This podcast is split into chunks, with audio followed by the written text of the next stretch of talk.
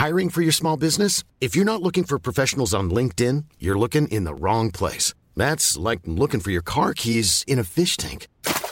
LinkedIn helps you hire professionals you can't find anywhere else, even those who aren't actively searching for a new job but might be open to the perfect role. In a given month, over 70% of LinkedIn users don't even visit other leading job sites. So start looking in the right place. With LinkedIn, you can hire professionals like a professional. Post your free job on linkedin.com slash people today.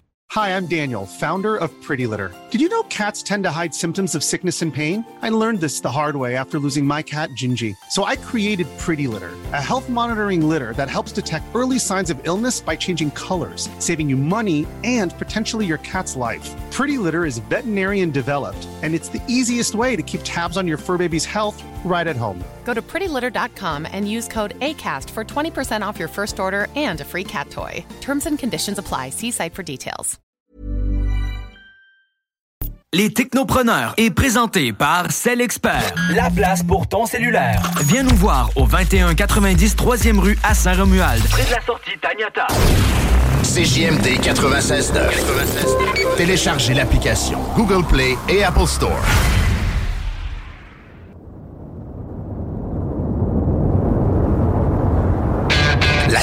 Technologie. Des jeux vidéo. Les films et séries. L'espace infini. L'entrepreneuriat. Tu mixes ça ensemble puis ça te donne les technopreneurs.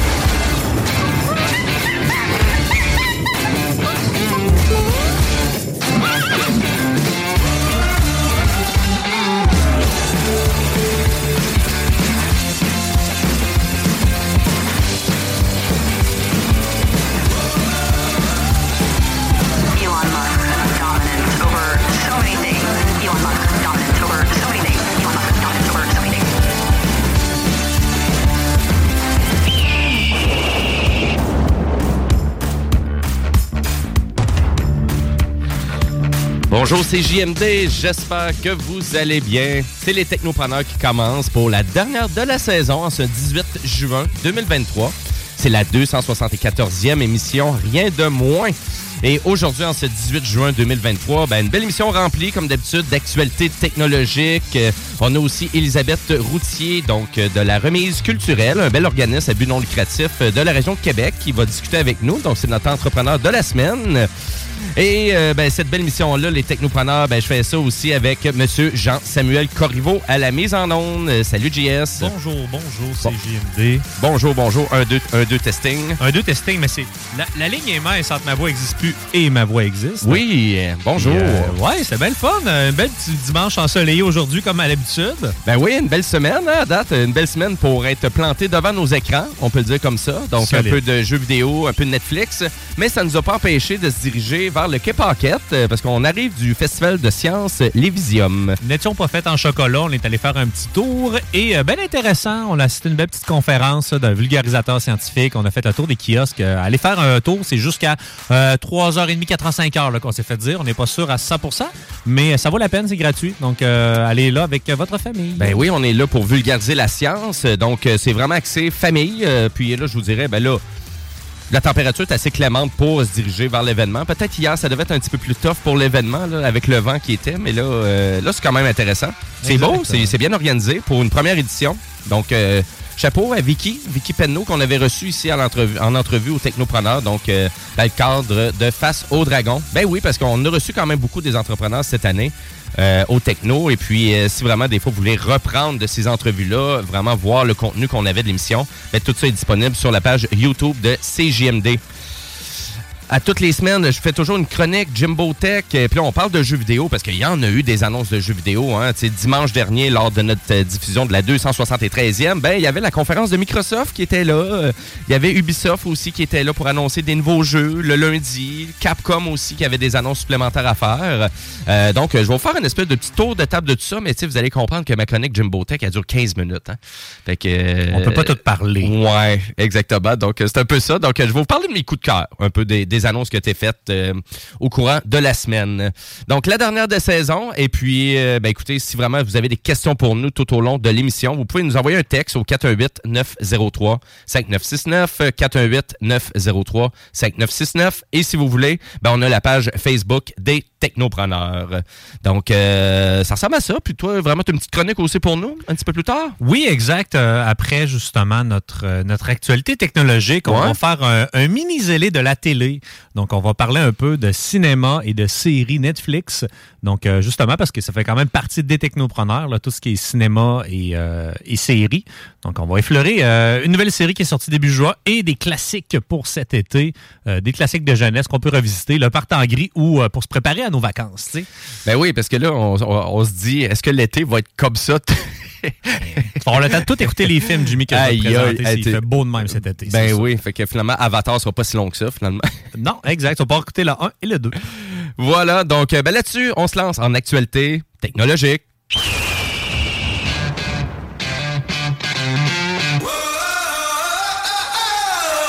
Ah, les mises à jour de téléphone cellulaire. Hein? Des fois, on, ça change des, vraiment des paramètres dans notre téléphone sans trop qu'on s'en rende compte.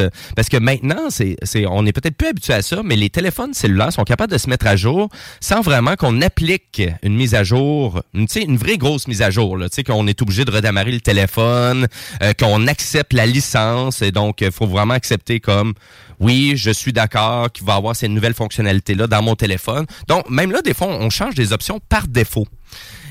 Et là, c'est un peu ça qui est arrivé avec les téléphones Android et même avec Apple il y a quelques, il y mois de ça, parce que là, c'est la police de Québec, euh, puis la police de l'Ontario, puis finalement pas mal toutes les, les, euh, les polices provinciales qui au Canada qui se trouvent à se plaindre pas mal actuellement de ces fameuses mises à jour-là. Qu'est-ce que je veux dire par là? C'est que les gens appellent le 911 sans le vouloir. Des pocket calls qu'on dit à bon québécois. Ouais, des pocket calls. Et puis là, ben, qu'est-ce qui arrive? C'est que c'est depuis la dernière mise à jour d'Android, il y a une fonctionnalité d'appel d'urgence supplémentaire qui est ajoutée dans le téléphone. Donc, Qu'est-ce que ça veut dire? Ça veut dire que c'est très facile pour vous d'appeler maintenant le 911 juste en appuyant sur cinq fois sur le bouton euh, Hold sur le téléphone, donc le téléphone pour mettre notre téléphone en stand-by. Donc, si on appuie cinq fois de suite avec un téléphone Android, vous allez comme appeler le service 911. Donc, ça va apparaître sur votre écran de cellulaire et là, après cinq secondes, si vous, vous annulez pas l'appel, ben là, vous allez vraiment avoir quelqu'un qui va répondre 911 bonjour. Et là, c'est qu'est-ce qui est arrivé dans tout ça? Ben, c'est la, je vous dirais, c'est une actualité qui est sortie un peu partout euh, la semaine dernière. C'est au-dessus de 750 appels involontaires euh, qu'il y a eu. Dont un cause- fait par mois. T'as eu, euh, t'as, t'as vécu la situation? Ben moi, dans le fond, ce que j'ai fait, c'est qu'on a des, des, des, des supports à cellulaire dans les camions de l'entreprise et le- l'ajustement, justement, la vis pour l'ajuster, elle est brisée. Donc, euh, quand le, le truc de serrage prend mon téléphone, il est à 3-4 mm de, de mon bouton pour l'ouvrir et le fermer. Quand tu le tiens enfoncé plus que 5 secondes ou 10 secondes, de ce que j'ai cru comprendre, ça compose automatiquement le 911 et l'appel est lancé. Et la dame au téléphone n'était pas du tout surprise. Elle était comme, OK, donc euh, vous avez rien à déclarer, tout va bien, vous êtes sûr, oui, parfait, bonne journée. Euh, il, il te pose quand même la question pour te sécuriser, pour être sûr que c'est pas vraiment un accrochage involontaire. Il y en a que tu peux, faire ça justement pour te sauver d'une- bévue. C'est quand même important. Donc, tu sais, on, suggère aux gens de, de, de- de l'éteindre, si on peut dire. On va vous expliquer comment, mais en même temps, euh, c'est un élément de sécurité que vous enlevez. N'oubliez jamais ça. là. Ben, à vrai dire, on peut le garder parce que, tu sais, je pense que la mise à jour, euh, pourquoi qu'on ajoute une fonctionnalité comme ça? Mais tu sais, écoutez, tu sais, euh, si, exemple, vous êtes impliqué dans un accident, puis votre téléphone, ben, je sais pas, moi, dans le char, il revole, euh, puis ça, ça fait en sorte que ça pète l'écran. Euh, mais le téléphone fonctionne encore, on s'entend, c'est juste que j'ai plus de visuel.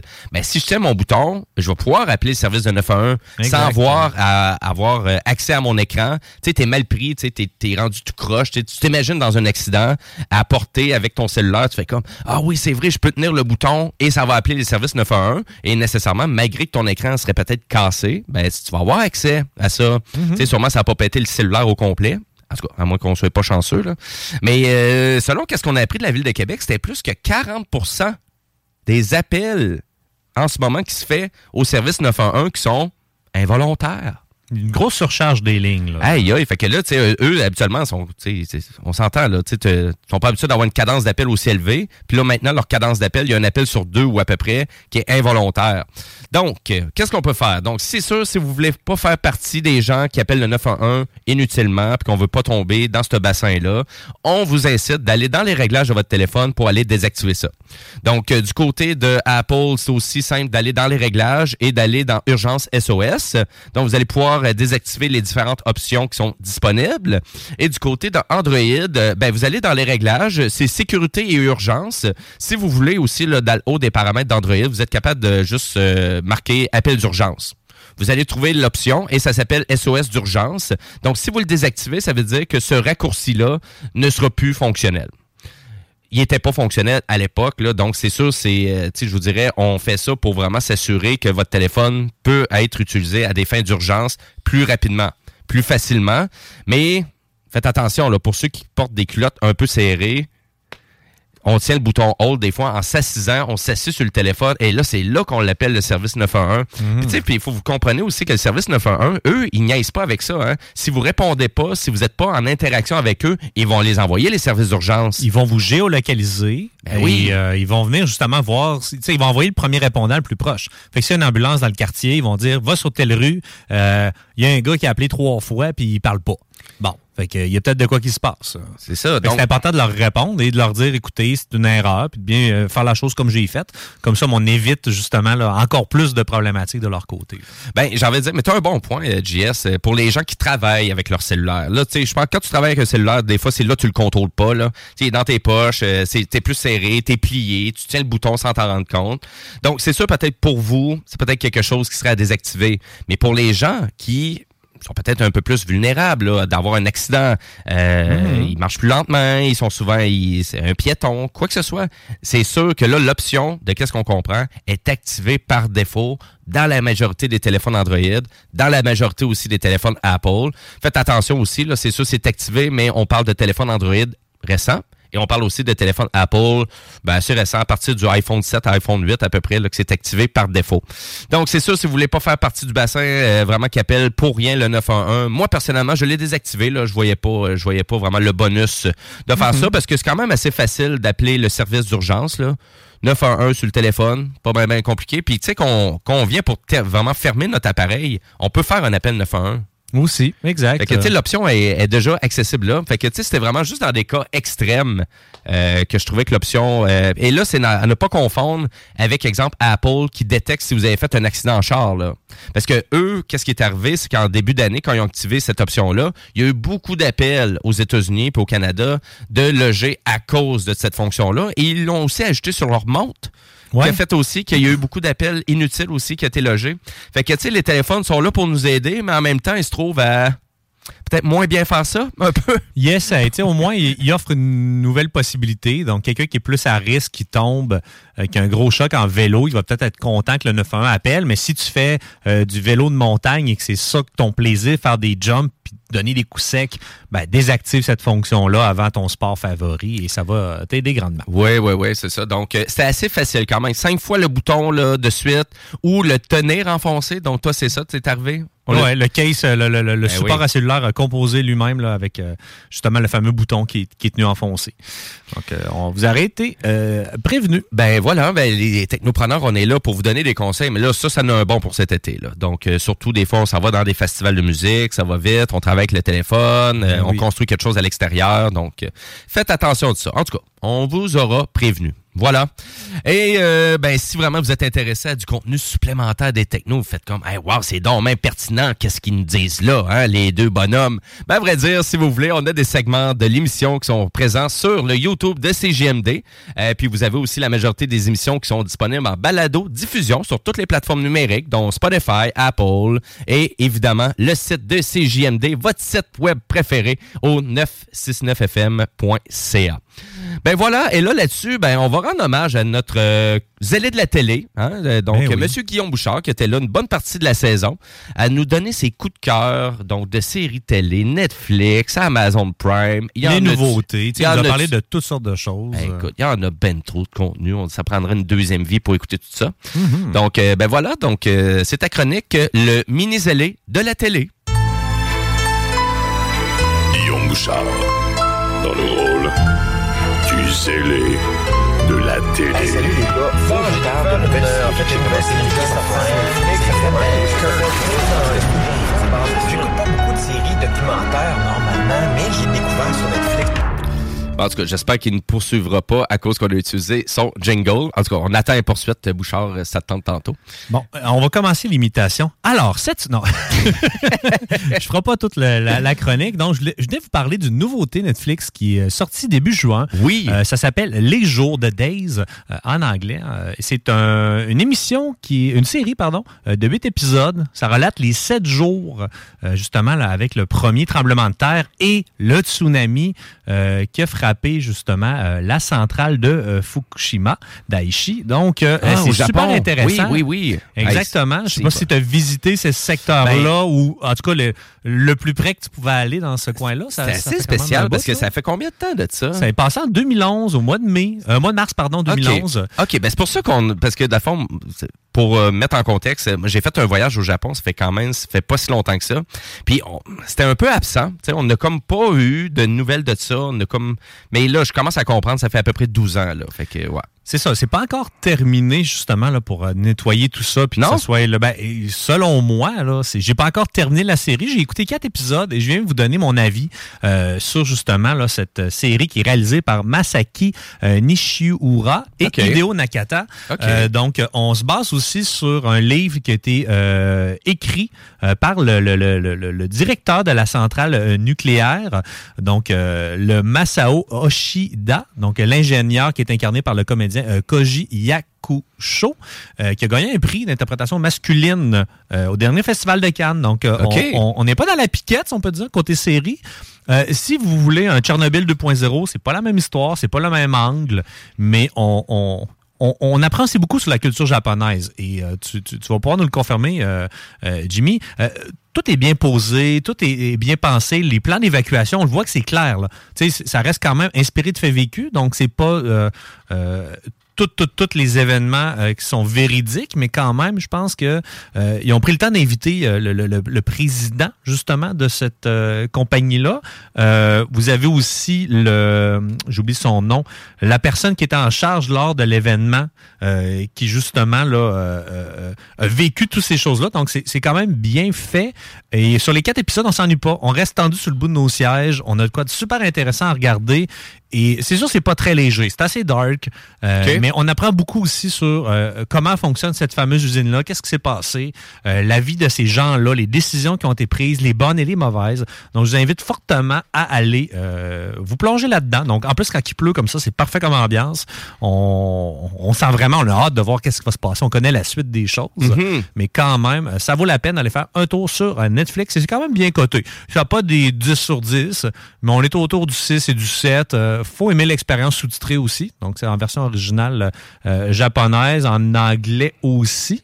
Mais euh, moi, je vous conseille d'écouter avec les sous-titres. Donc, vous allez vraiment écouter. Le jeu des acteurs, c'est des acteurs qu'on connaît pas nous parce qu'ils font pas partie de notre paysage culturel, mais euh, très intéressant à regarder. Ben vendu, je pas au courant, puis euh, je trouve ça très intéressant parce qu'il manquait beaucoup de détails. Fait que donc, si tu me dis que c'est c'est vraiment basé sur les faits réels. C'est. 8 épisodes, C'est ça. 45 minutes à une heure environ. On parle de 7 jours, justement, là, euh, dès le début jusqu'à la fin. Et euh, on, on apprend beaucoup sur... En tout cas, moi, j'ai appris beaucoup sur euh, la manière dont ils réagissaient à tout ça. Et euh, on, on peut se comparer aussi avec les autres pays. Donc, des fois, ils prennent des décisions un peu plus politiques versus des décisions qui sont plus rationnelles. Ouais. Euh, donc, super intéressant. Puis là, on va y aller... on tourne la page et on va dans la légèreté. Toi, Jimmy, si je te parle du mois de juin, c'est quoi pour toi? C'est le début des vacances, c'est la fin de l'école, peu comme tout le monde. Euh, Ben moi, oui, effectivement, c'est sûr. L'été, pour moi, c'est l'événementiel, c'est de sortir à l'extérieur, aller voir des événements, aller voir des shows de musique. Euh, festival d'été, Oui, ben oui, c'est ça. Pour moi, l'été, c'est ça. C'est peut-être moins euh, série de télé, moins jeux vidéo aussi. J'essaie de décrocher des écrans un peu. Mais une série, c'est long. Souvent, c'est Ouais. plusieurs épisodes de plusieurs heures. Donc, moi, Ouais. je vous ai suggéré des petits films qui ont marqué notre jeunesse. Euh, Ah, on va commencer par La folle journée de Ferris Bueller. Donc, un film qui est sorti le 11 juin 86. Donc, tous les films d'avant, euh, la fin d'école. Donc, c'est ça qu'on est allé euh, louer à l'automne en rentrant. À la rentrée scolaire, on est allé avec nos parents voir au cinéma. Moi, j'étais trop jeune, j'existais pas euh, en 86. Mais quand même, c'est des films que j'avais en abondance dans mes clubs vidéo. Donc, très, très, très bon film qui a été réalisé par John Hughes, donc du Breakfast, Club, Un ticket pour deux, qui est un film chouchou de Bouchard. Il nous a fait de mémoire une petite chronique là-dessus. Et de moment, j'ai raté l'avion et de plusieurs, plusieurs autres.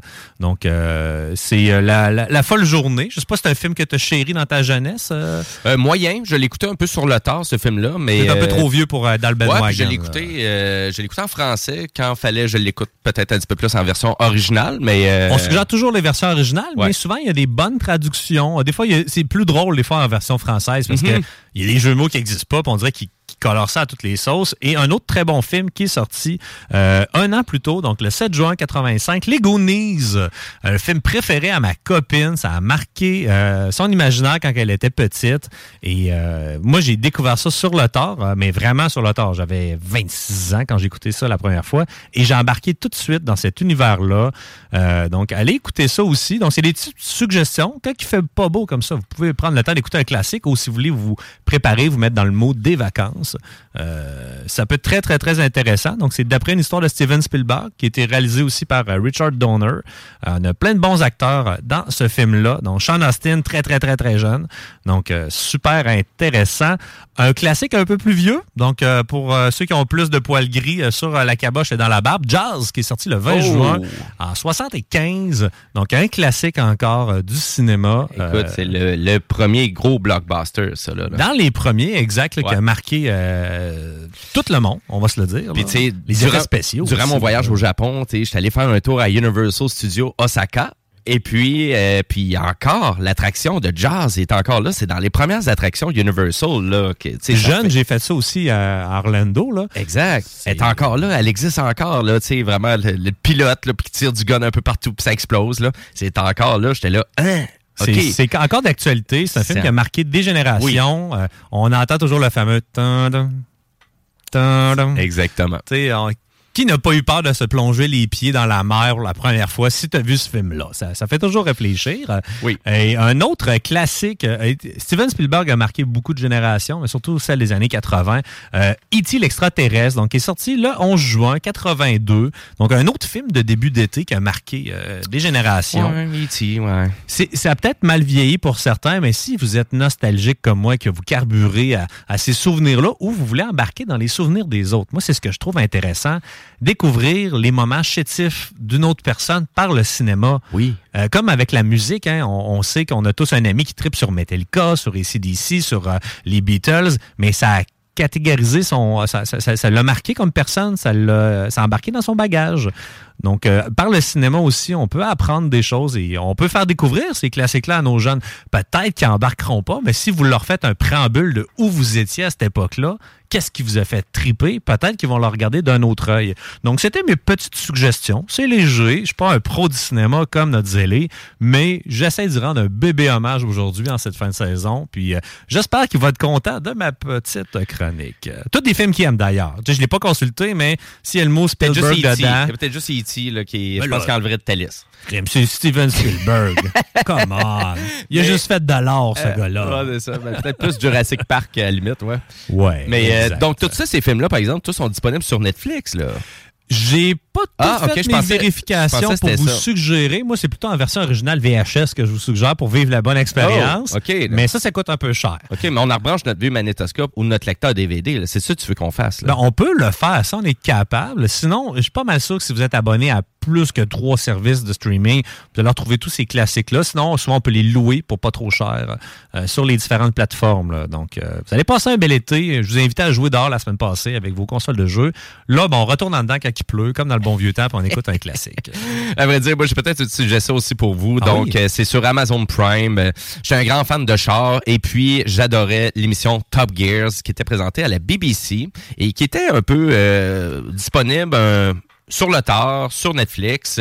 Et ça n'existe plus depuis quand même un certain moment, mais il y a encore l'intermédiaire de The Grand Tour. C'est les mêmes. Donc, c'est Richard Hammond, James May, Jeremy Clarkson qui sont là en train de faire le tour du monde avec des bolides pas possibles, des aventures euh, avec des paysages à couper le souffle.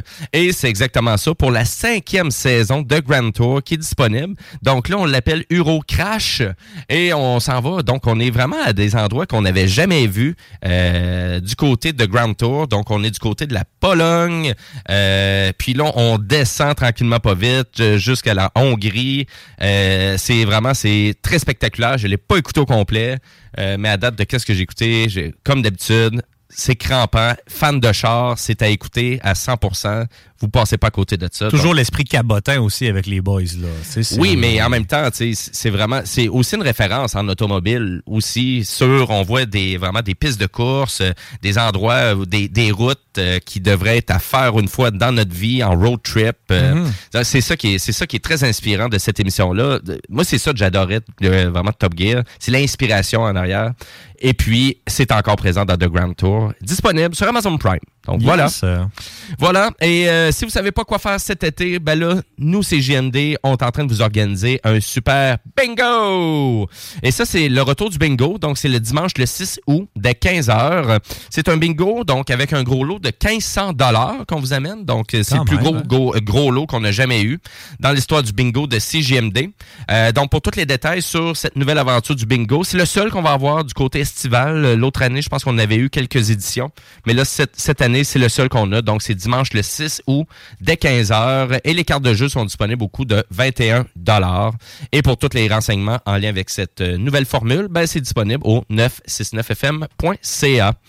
Voilà, donc nous, ben, on est déjà rendu à la première pause publicitaire. Après la pause, ben, on va avoir ma chronique Jimbo Tech. Donc, on va faire un topo sur le Summer Game Fest et les dernières conférences de jeux vidéo. Puis, on va vous parler aussi de vraiment de l'acquisition de Microsoft, donc euh, vraiment qui, qui tente d'acheter Activision, mais que c'est encore bloqué, c'est encore mis de côté. Donc, euh, je vais vous faire un résumé là, en lien à pourquoi c'est encore bloqué cette transaction-là. Donc, euh, restez là parce que vous écoutez les Technopreneurs. Dans le rôle du zélé de la télé. Hey, salut les gars. Faut que je parle de j'ai nouvelle série sort sur Netflix. J'écoute pas beaucoup de séries documentaires normalement, mais j'ai découvert sur Netflix. Sélective et plus ton jeu gonflable.com. et plus. Sexualité. Non! Je... Sélective et plus ton jeu gonflable.com. Talk, rock et hip-hop.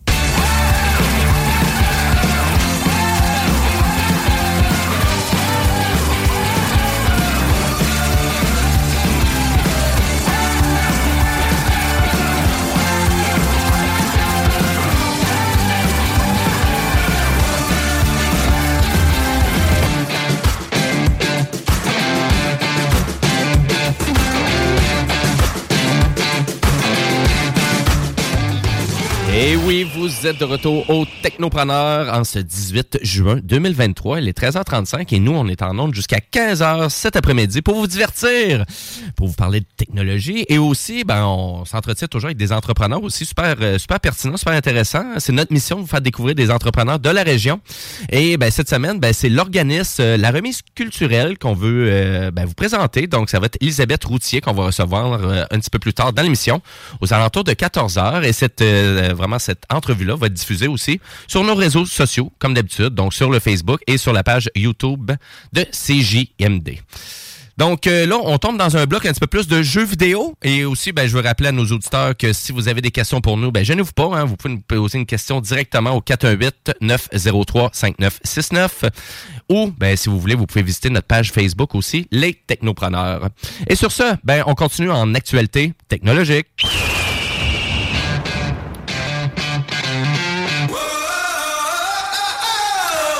Ben, on en a parlé quand même pas mal cette année, à vrai dire. Ça fait quand même partie des manchettes de 2023, voire même l'autre année, hein, parce que c'est Microsoft donc, qui a décidé de sortir de l'argent de son portefeuille, voire 90 milliards de dollars canadiens pour acheter la grande entreprise Activision, donc qui est un leader dans le marché du jeu vidéo depuis, depuis, écoutez, depuis les années 80. Euh, faut comprendre qu'Activision, il faisait même des jeux pour l'Atari 2600. Hein? Ça nous rajeunit pas tout ça.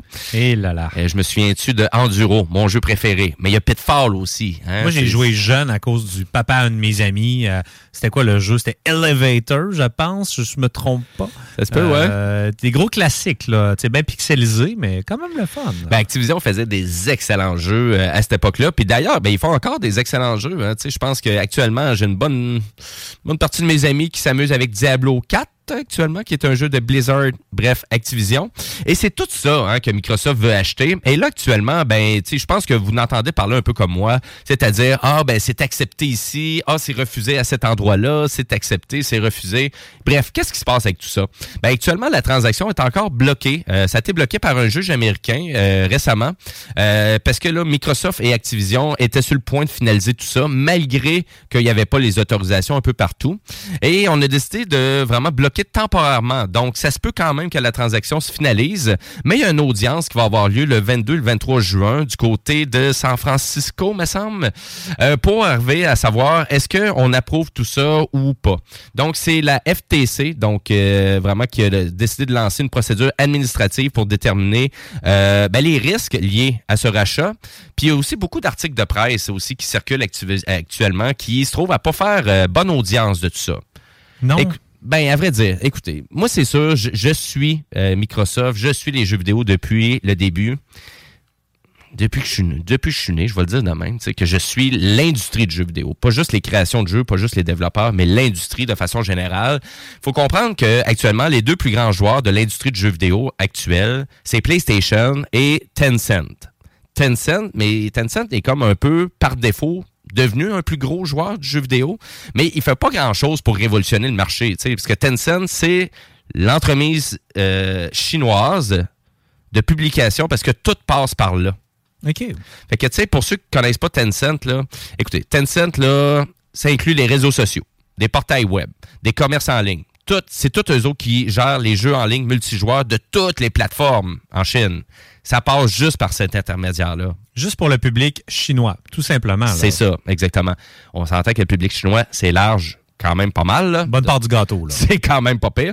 Donc, il faut comprendre que Tencent, eux, ils gèrent tout ça. Donc, quand on dit que c'est quand même très contrôlé l'information là-bas, ben là, Tencent, c'est exactement ça qu'ils font. Donc, ils se trouvent à tout contrôler, tout ce qui est web, tout ce qui est jeux vidéo, tout ce qui est messagerie instantanée. Donc, là-bas, c'est pas Messenger, mais ils appellent ça WeChat ça passe tout par Tencent. Donc, vous allez comprendre qu'ils en ont de l'argent Tencent, puis ils ont commencé à investir même dans des, euh, dans des, euh, dans du développement de jeux chez Ubisoft, juste pour vous dire.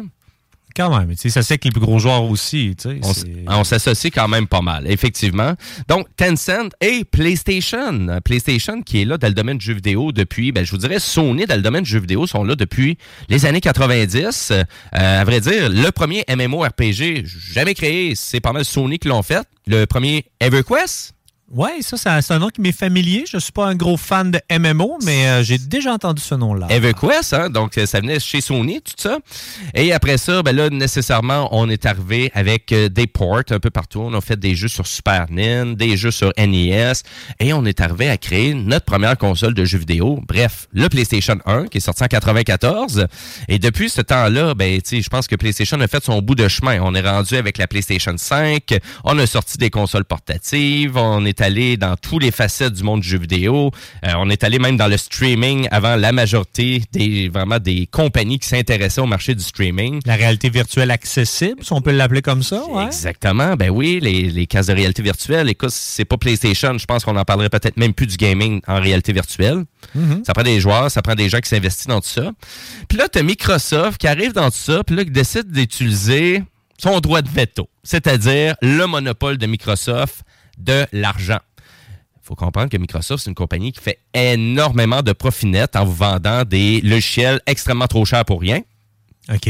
Windows, Office, hein? Les logiciels qui mettent pas beaucoup d'argent et qui vendent à un prix faramineux. Et là, ils sont allés chercher les gouvernements de ce monde, les écoles, bref. C'est un standard, Microsoft, C'est rendu le là. standard mondial, tu sais, depuis quand même plusieurs années. Donc, du profit net, Microsoft, ils en font beaucoup. Et leur écosystème euh, de vraiment Xbox Game Studio est un peu sur le respirateur artificiel dans les dernières années. Donc, euh, je pense que pour ceux qui ont acheté une Xbox One euh, ou une Xbox Series X, Series S, euh, disons que dans les dernières années, on se demandait étaient quand même où les jeux exclusifs, euh, les grosses expériences de gamers. Euh, un peu qu'est-ce que PlayStation propose et même Nintendo propose ce genre de truc-là. Parce qu'il faut rappeler que le, contenu exclusif, maintenant, c'est très, très, très, très rare quand on a toujours les port PC qui sort dans les deux compagnies, autant que chez Sony que chez Microsoft, mais des gros, gros jeux. Des gros jeux exclusifs. euh, à part Starfield, tu sais, qui est annoncé récemment. Ben là, c'est ça. Mais là, on avait besoin d'un. On avait besoin, mais là, c'est vraiment. le- Il y a eu beaucoup de. Donc, il y a eu euh, 353 Industries pour Halo. Euh, ça n'a pas été à la hauteur des attentes de Microsoft dans les dix dernières années. Euh, il y a eu l'échec de Crackdown 3 qui est sorti. Euh, il y a eu beaucoup d'échecs, je vous dirais, dans- euh, du côté des studios.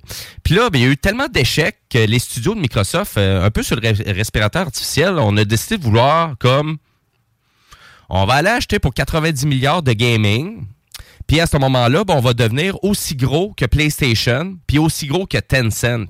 Donc c'est ça qu'est-ce que Microsoft veut, c'est devenir un troisième gros joueur dans le marché du jeu vidéo, autant que PlayStation peut l'être que Tencent.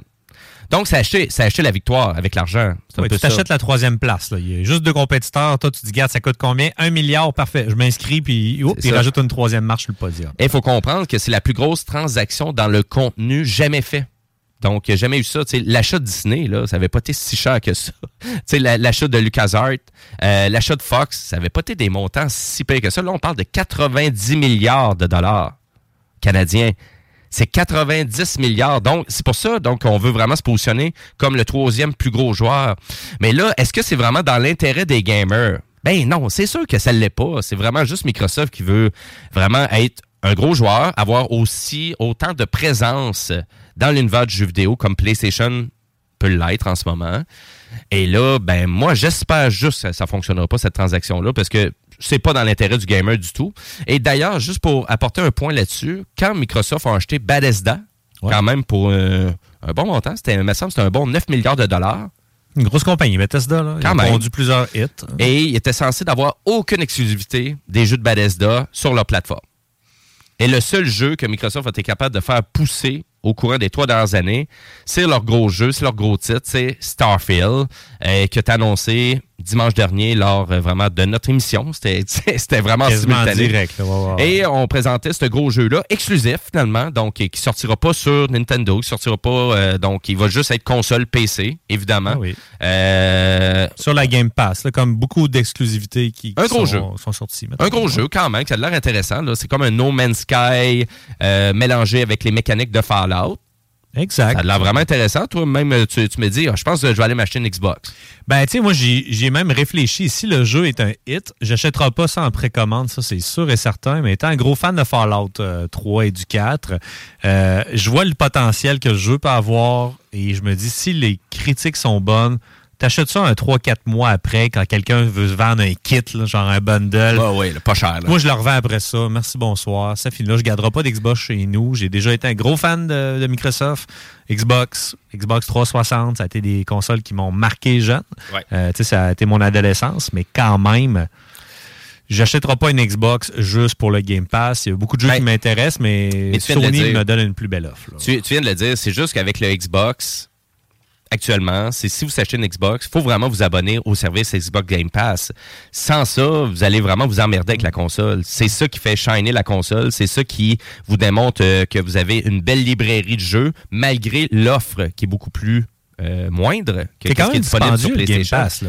C'est quand même un bon 18$ par mois. C'est mensuel, il faut le rappeler à nos auditeurs. Il n'y a aucun manière, aucun tricks pour l'avoir annuel et profiter d'un rabais comme Sony a fait euh, depuis sa conférence. Tu pouvais t'abonner euh, pour un 25% de rabais sur tous les formats. Donc, tombe euh, à peu près 5-6 fois en spécial dans l'année c'est excellent. PlayStation. hein? Microsoft offre jamais ça. Non.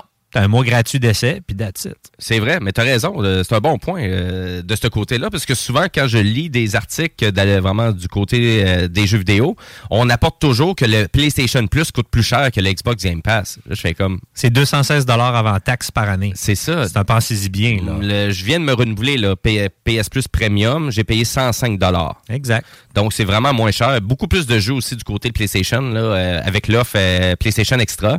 On franchit jusqu'à 400 jeux euh, qui sont disponibles euh, comme ça en téléchargement sur votre console PS4, PS5. Du côté de Microsoft, on a une centaine de jeux qui sont disponibles. Par contre, on a des jeux beaucoup plus récents, par exemple, dans tout ça. Donc Ouais. l'offre des jeux récents. Et là, lors de leur dernière conférence, ben, c'est ça qu'on présentait. Hein, vraiment des jeux qui, qui vont venir avec le Xbox Game Pass. Oui, jour 1, le jeu sort paf en Le même jeu- temps. Exactement. Et PlayStation fait ça aussi depuis quand même longtemps avec son PS Plus. Mais là, on voit vraiment que l'emphase pour Microsoft, c'est vraiment ça. Donc, d'aller chercher Activision, est-ce que c'est pour continuer à, à vraiment à bonifier leur offre de Xbox Game Pass? Dans l'évidence que c'est pour ça. Est-ce qu'ils vont emmener des jeux exclusifs sur leur console avec l'achat d'Activ- d'Activision?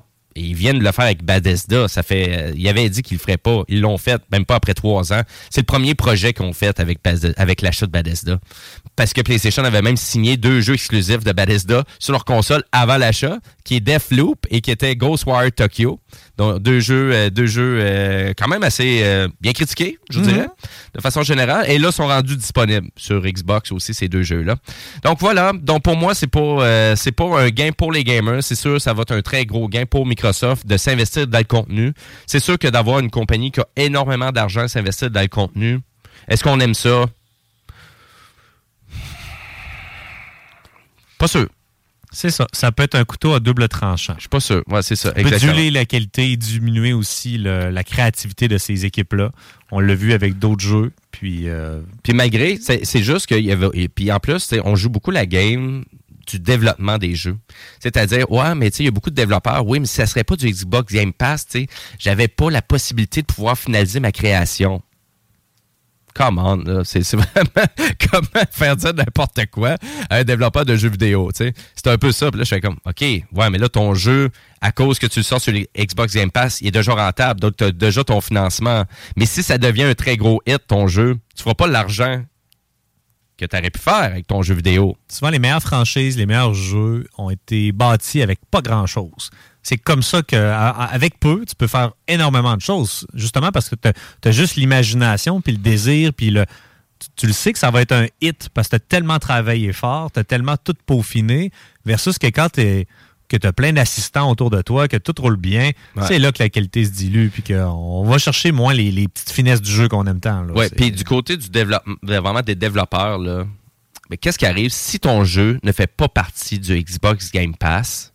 Ben là, il tombe dans le néant des jeux qui sont pas achetés sur la Xbox, parce qu'il disait que j'ai pogné des statistiques, c'était 80% de jeux de moins qui étaient achetés sur la Xbox à cause du Xbox Game Pass. Donc, les gens n'achètent plus des jeux en format régulier à 20, 30, 40 dollars en spécial parce qu'ils attendent tout le temps qu'ils vont être disponibles sur le Xbox Game Pass. Donc, il y a beaucoup moins d'achats de jeux qui se fait, beaucoup moins d'argent qui rentre pour les développeurs parce que si ton jeu fait pas partie de ça, ben, tu tombes comme ah, ben ça veut dire qu'on n'en vendra presque pas sur la Xbox. Donc, on seras fera pas, pas beaucoup de- priorisé non plus dans les stores. on fait, ben donc, c'est un peu ça qui se passe aussi avec leurs jeux. Donc, oui, ils ont beaucoup d'annonces. Oui, il y a vraiment il y a eu beaucoup d'annonces, mais les annonces que vous avez vues, c'est pas mal ça qui va être euh, vraiment distribué. Rien d'autre.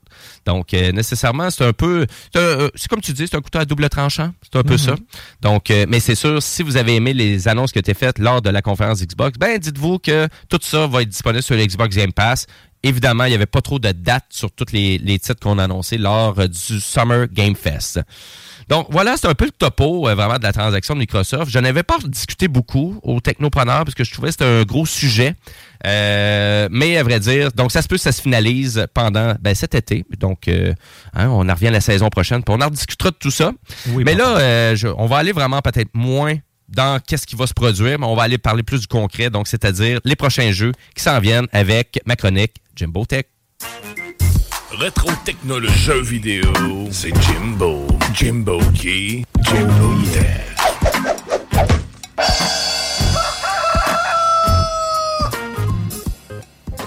Yes! Euh, ben oui, on va parler plus de jeux, là. C'est quelque chose qui va nous divertir cet été. Et je commence euh, déjà avec le Roguelite, euh, donc euh, Rogue Legacy 2, qui va être disponible le 20 juin prochain sur PS4, PS5, gratuitement, si vous êtes abonné au PlayStation Plus Extra ou Premium. Euh, super intéressant, le jeu n'avait pas été annoncé du tout sur PlayStation et la journée du lancement sur PlayStation, ben, il tombe disponible sur le PlayStation Plus Extra. Donc, on, on voit que c'est inspiré un peu de, du Xbox Game Pass, tout ça. Mais à vrai dire, du côté PlayStation, on fait ça depuis longtemps, euh, de vous offrir des jeux jour 1, euh, vraiment sur le PS Plus, essentiel aussi, on l'a fait souvent. Mhm. Euh, tu sais, je vais penser à des jeux comme Rocket League euh, ou des jeux euh, comme Outlast, Resogun. Ça fait longtemps qu'ils font ça. Euh, mais ils le font pas tout le temps. C'est un peu ça, c'est un peu ça qui arrive. Donc, euh, mais pour Rogue Legacy 2, Ça va être très intéressant pour ceux qui sont abonnés au PlayStation Extra. Euh, Est-ce que tu connais la franchise Rogue Legacy? J'ai joué beaucoup au premier. J'ai pas passé de temps à finir tous les boss. C'est quand même un jeu qui a un bon niveau de difficulté. Donc, euh, mais c'est le genre de jeu que tu peux jouer comme à. Tu peux. Le principe étant que c'est comme ton arbre généalogique que tu construis. Ouais, c'est ça. Et je sais pas si dans le deuxième opus c'est la même chose, mais il y a tellement des, euh, des beaux monstres. Tu peux, euh, tu, peux- euh, souffrir de, de- pas de dysfonction, là, mais de, de- tu, peux, tu peux être mis-up, donc le jeu est un peu plus flou. Euh, tu peux avoir des contrôles un peu euh, battés, un peu slowy, parce que ton personnage a un TDAH, donc euh, la difficulté à se concentrer. J'aime beaucoup ce genre de petits facteurs-là dans le jeu. Là. C'est vraiment, c'est très original. Et puis, le premier a eu quand même un bon succès sur PlayStation. là. Et On se trouvait à lire dans un article du PlayStation Blog euh, qui sont allés réunir jusqu'à 3,5 millions de joueurs de vraiment de Rogue Legacy, le premier opus, sur toutes les plateformes de PlayStation. Euh, j'ai envie de dire qu'avec le PS Plus maintenant, euh, donc revampé PlayStation Extra, ben avec le nouveau, donc qui sort, euh, donc à partir du 20 juin, donc mardi prochain, vous allez avoir ça de disponible. Ubisoft nous a impressionné quand même lors de sa dernière conférence de jeux vidéo. Ils nous ont présenté finalement que ben, on, avait appris il y a quelques années qu'il avait signé un deal avec James Cameron et pour amener Avatar en mode en jeu vidéo. Et là, on a annoncé Avatar Frontier of Pandora qui va être disponible cette année, le 7 décembre prochain. Donc sur PS5 seulement, Xbox Series X, S et PC. Et ça va même être disponible sur Amazon Luna, Guillaume. Donc, euh, si tu es toujours abonné. Donc, euh, et ça, c'est développé par Massive Entertainment, qui est un des studios d'Ubisoft. Et c'est en collaboration, évidemment, avec la production de James Cameron, qui est euh, Lightstorm Entertainment. Et aussi avec Disney, évidemment, qui possède les droits de publication. Qu'est-ce que tu en pensais? J'ai trouvé les images quand même assez belles. Euh, je trouvais que le, les principes, tu sais, c'est en- ça fait quand même un petit bout, puis je me suis tellement clenché de conférences. Je pense que j'ai passé une journée lundi, le lendemain de notre émission, à écouter toutes les conférences back-à-back. Et euh, non, euh, je trouvais ça très intéressant. Puis tu sais, on, on Ben est oui. en 2023, donc peut-être le premier jeu, il y a eu des jeux, là, Avatar là, de mémoire, euh, c'est du premier opus. Puis tu sais, on était peut-être pas là technologiquement parlant. Là, au moins, on est en plein dedans. Je pense que ça va faire plaisir aux fans. Puis c'est surtout ça qui va être intéressant de, de, de vraiment se battre là, contre le, le- le méchant. Là, Ben là, à vrai dire, euh, moi, de la façon que je voyais le jeu, ça me fait vraiment penser à Horizon. Donc, euh, Horizon Forbidden West, euh, exemple, ou le, le premier Zero Dawn qui était sorti au PlayStation. Donc, je trouve que ça fait vraiment, tu sais, pour ceux qui cherchent cette expérience-là, exemple, sur la Xbox ou sur PC, ben... Mhm. Pense que ça peut être intéressant de voir ça. Donc, euh, on est en vue première personne quand on contrôle euh, euh, ben, Navi. Et puis, on est en mode troisième personne quand on est dans les airs avec euh, ben, les, euh, vraiment le monde fantastique de Avatar. Très bien fait, très bien réalisé quand même. On voit que c'est un jeu qui, qui a un beau souci du détail, une belle présentation. Et puis qui va vraiment sortir le 7 décembre. Ça me surprendrait beaucoup, vraiment, qu'on... allongerait la date de sortie, là, parce que évidemment chez Ubisoft, euh, ça peut arriver souvent. Là, Ouais. on dit ça va sortir le 7 décembre, ouais, mais finalement ça sort pas pantoute. faut que ça soit disponible avant le 23. C'est- faut que tu aies un voucher qui soit disponible, que tu peux donner à ton enfant. Euh, ça va être des très beaux cadeaux de Oui. Noël, là, on s'entend. Ils sortent pas là pour rien. là. Donc, le monde de Pandora, hein, rempli de détails, de technologies, cette faune, cette flore venue d'ailleurs, ben, on va pouvoir y goûter. Et puis, c'est vraiment bien réalisé. Et d'ailleurs, Ubisoft utilise leur propre moteur euh, graphique pour faire leur jeu, euh, leur jeu vidéo qui s'appelle Snowdrop. Donc, voilà pour ça. Qu'est-ce que j'ai hâte de jouer? Sur le PlayStation VR 2. C'est la patch qu'ils ont annoncé pour rendre Resident Evil 4 Remake en PlayStation VR 2 compatible. Les graphiques sont hallucinants. Et on semble. Puis, dans le fond, c'est- comme plus le même jeu, là, parce que vraiment, tu sais, à quel point tu vises, à quel point tu fais partie de l'univers, va changer le gameplay du jeu. Toi, tu as joué au 8 là, de mémoire sur VR2. Oui, j'ai essayé le 8, oui, très impressionnant aussi, vraiment assez difficile. Puis tu sais, tu veux pas foncer d'Alta, donc ça, ça change beaucoup la façon que tu joues au jeu. Euh, et là, de voir les extraits du, du, du quatrième opus en format remake, je trouve ça hallucinant. Et c'est exclusif pour la PS5 avec le PlayStation VR 2. Donc pour ceux qui ont un MetaQuest euh, troisième, euh, ben, le, le 2 ou le 3 qui pensaient acheter, ben ça sera pas disponible. Donc vous allez avoir le vieux Resident Evil 4 qu'on portait en mode de VR, mais pas le remake. Exactement. Voilà. Et il y a d'autres jeux aussi qui est vraiment que j'ai vu passer sur le PlayStation VR 2 que je trouvais très intéressant parce que moi j'étais un vieux PC gamer des années 90. Donc, tu sais dès le début du CD là sur PC là, moi j'étais là. J'adorais ça. Donc, Myst, euh, les jeux de Sierra Games. Tout en beige. euh, L'écran, Westwood. les- le clavier, la souris, tout, Tout en beige. beige. Tout était beige chez nous. Et ils ont annoncé un des premiers jeux d'aventure jamais réalisés sur PC qui s'appelle The Seven Guest. Et là, ils l'ont annoncé en mode VR. Donc, c'est un des succès des années 90, là, je vous dirais. Là. Euh, sur PC, en CD, tu avais aimé ce que tu veux acheter, puis tu avais The Seven Guest qui présentait les capacités technologiques du CD, de l'audio-vidéo, euh, puis d'avoir un puzzle game qui sortait de l'ordinaire. Donc, on n'était plus en mode 2D, t'es en mode 3D pour l'époque. Oui. Donc, on refait ce jeu-là en mode VR. Je trouvais que c'était une excellente idée euh, parce qu'on voit vraiment même des extraits, euh, vraiment des segments originaux qu'il y avait dans The Seven Guests aussi, mais tout remanié à la sauce VR. Super beau graphique 3D. Euh, ça s'en vient cette année. Donc, ils ont annoncé ça récemment. Donc, j'étais là, ah, ben, très intéressant. Surtout pour les fans de jeux d'aventure nostalgique un peu là, des années 90, de ramener ça. Donc, tant qu'à ça, ramenez-moi donc mes Fantasmagoria. Ra- ra- Ramenez-moi donc tous les jeux de Sierra là, en mode VR. Je vais capoter ben raide. Et d'ailleurs, Tout en mode VR. Tout en mode VR. Et euh, aussi, d'ailleurs, ben, a aussi, ils ont annoncé Wanderer de Fragment Ryan Reynolds here from Mint Mobile. With the price of just about everything going up during inflation, we thought we'd bring our prices down. So to help us, we brought in a reverse auctioneer, which is apparently a thing. Mint Mobile unlimited premium wireless. Ready to get 30, 30, bit to get 30, bit to get 20, 20, 20, bit to get 20, 20, bit to get 15, 15, 15, 15 just 15 bucks a month. So, Give it a try at mintmobile.com slash switch. $45 upfront for three months plus taxes and fees. Promo rate for new customers for limited time. Unlimited more than 40 gigabytes per month. Slows. Full terms at mintmobile.com.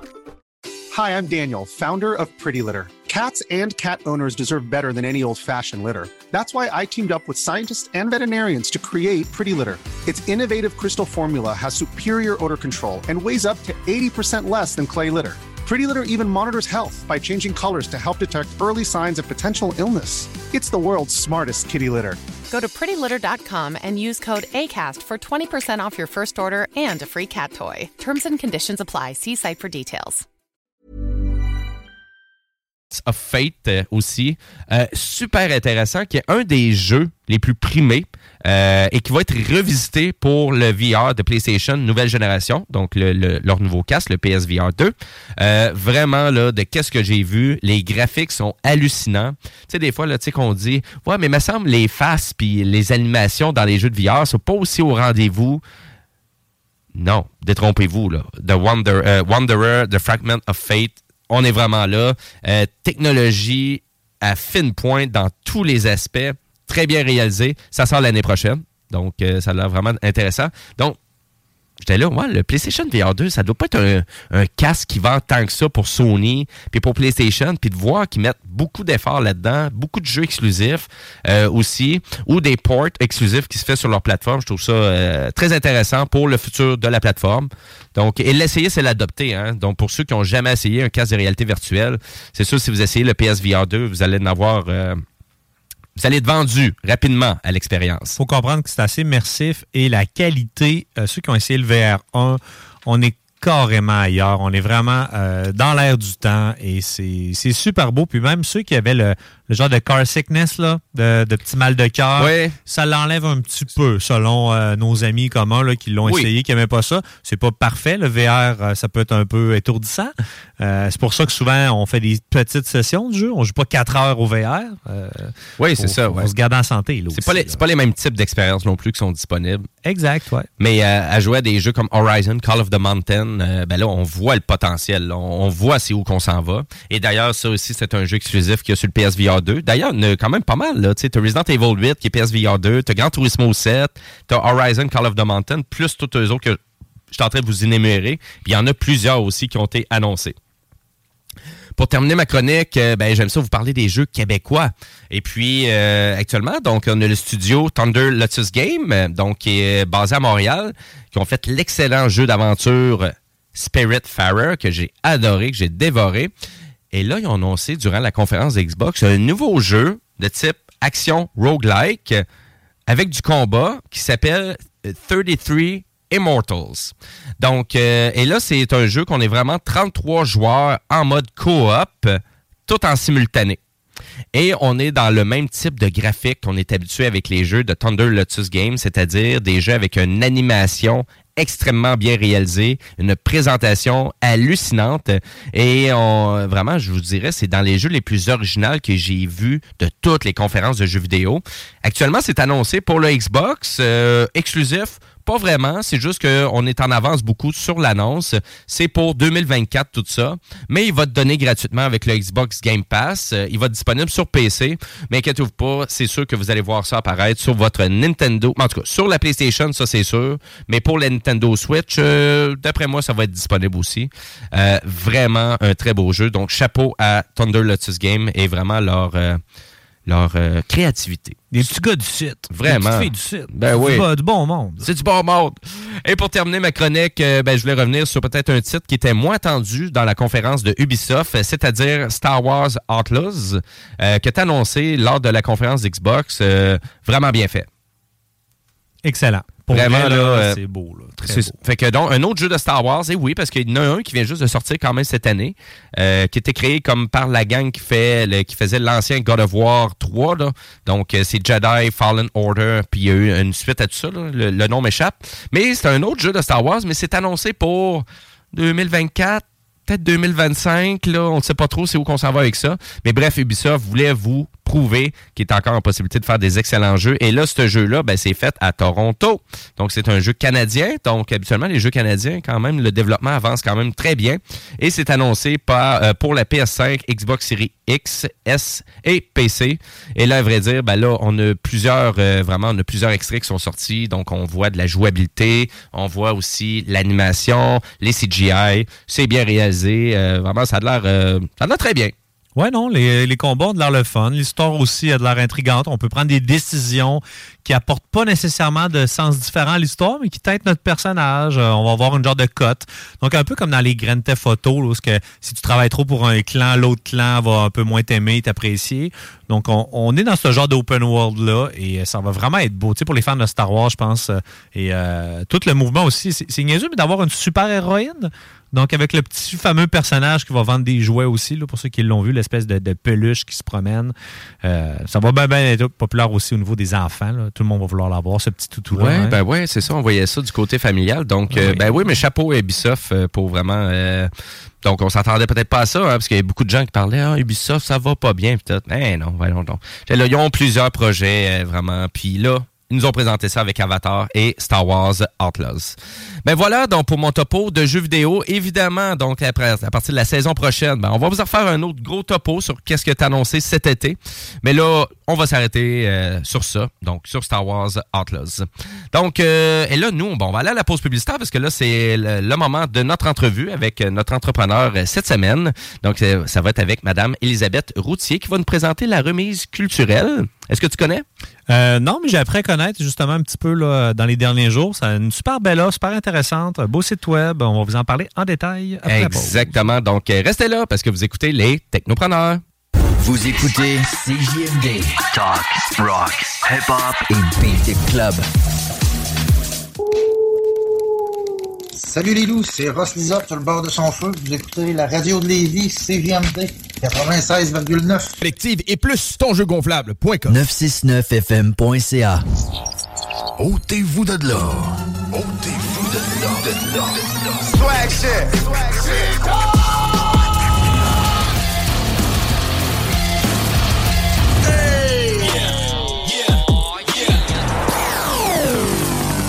CJMD 96.9. Les Technopreneurs est présenté par Cell Expert. La place pour ton cellulaire. Viens nous voir au 2190 3e rue à Saint-Romuald. Près de la sortie Taniata. La radio de Lévis. Suivez-nous sur TuneIn.